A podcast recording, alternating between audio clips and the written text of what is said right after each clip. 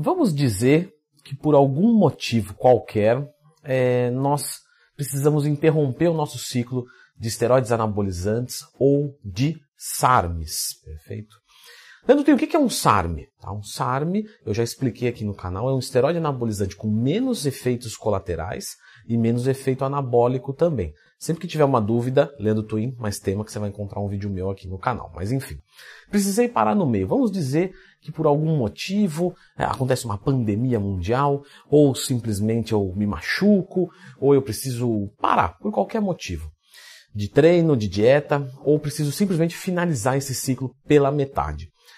Quais são as opções que eu tenho para contornar essa situação da melhor maneira possível?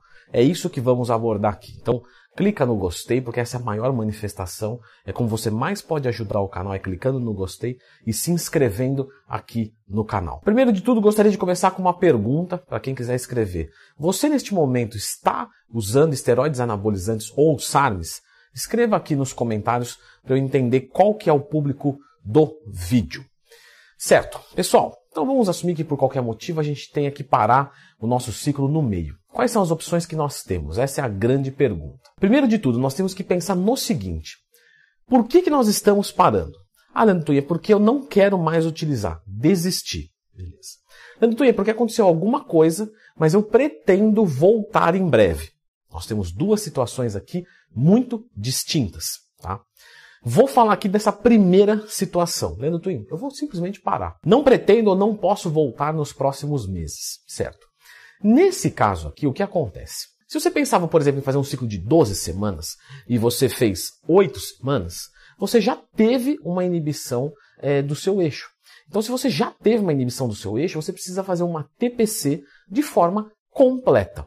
Então, você vai executar uma TPC, normalmente CERMES, vai endireitar o seu eixo e parou. Resto das drogas você dá algum destino que você achar mais interessante. Agora, a pergunta de alguns alunos meus. Leandro Twin, Estou é, é, é, no começo de um protocolo.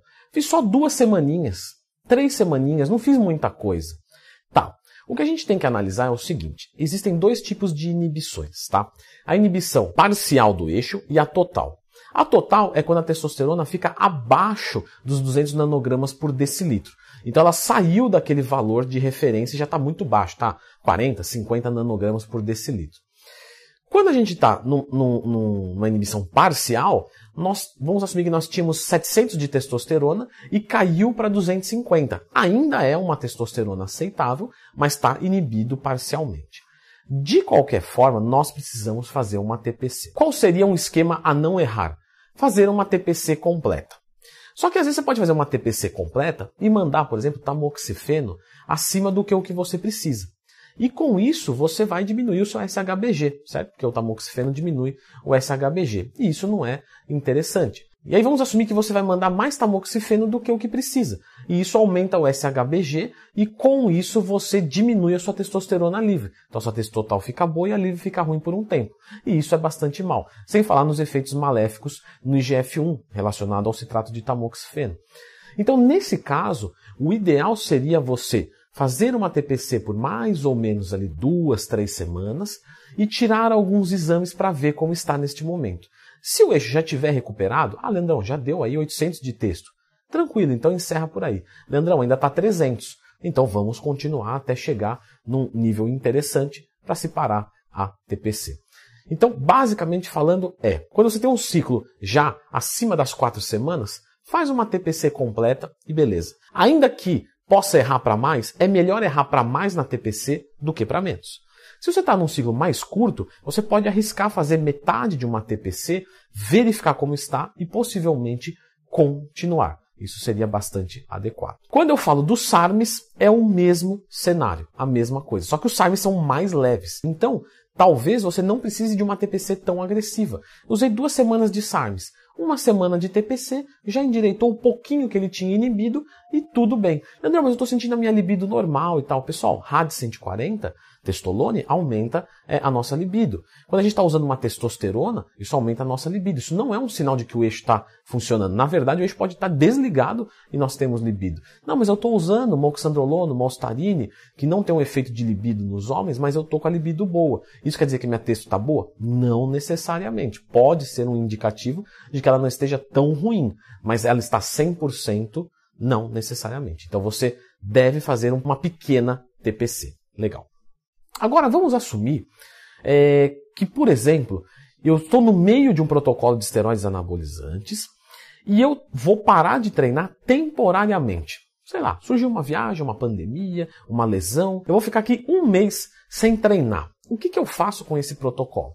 Pois bem, temos as mesmas opções do primeiro, então, mesma coisa. Fiz só um pouquinho, quero parar, finalizar, deixa recuperar isso aqui, baixar bem, depois eu volto. É, faço uma TPC média, uma TPC razoável, mesma coisa.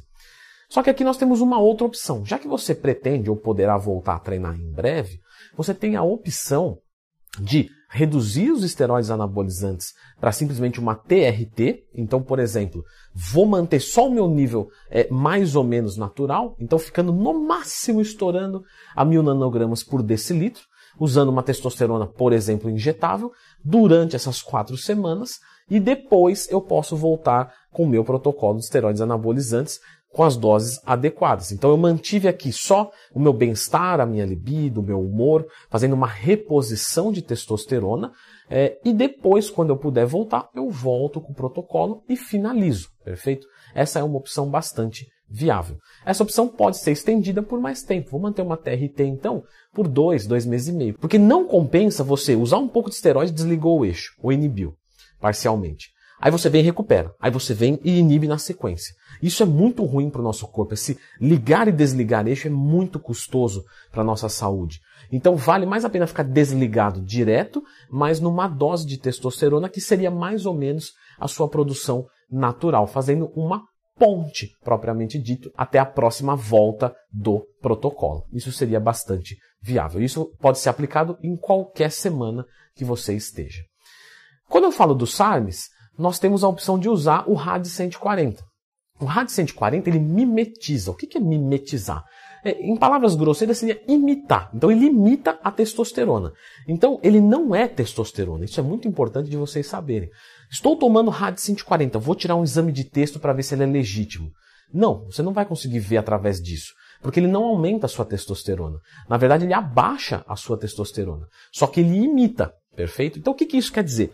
Quer dizer que eu vou ter texto baixa no exame de sangue, mas eu não vou experimentar os efeitos de texto baixa. Eu vou ter libido boa, força, humor, porque ele imita, mas ele não é testosterona, ele é RAD 140.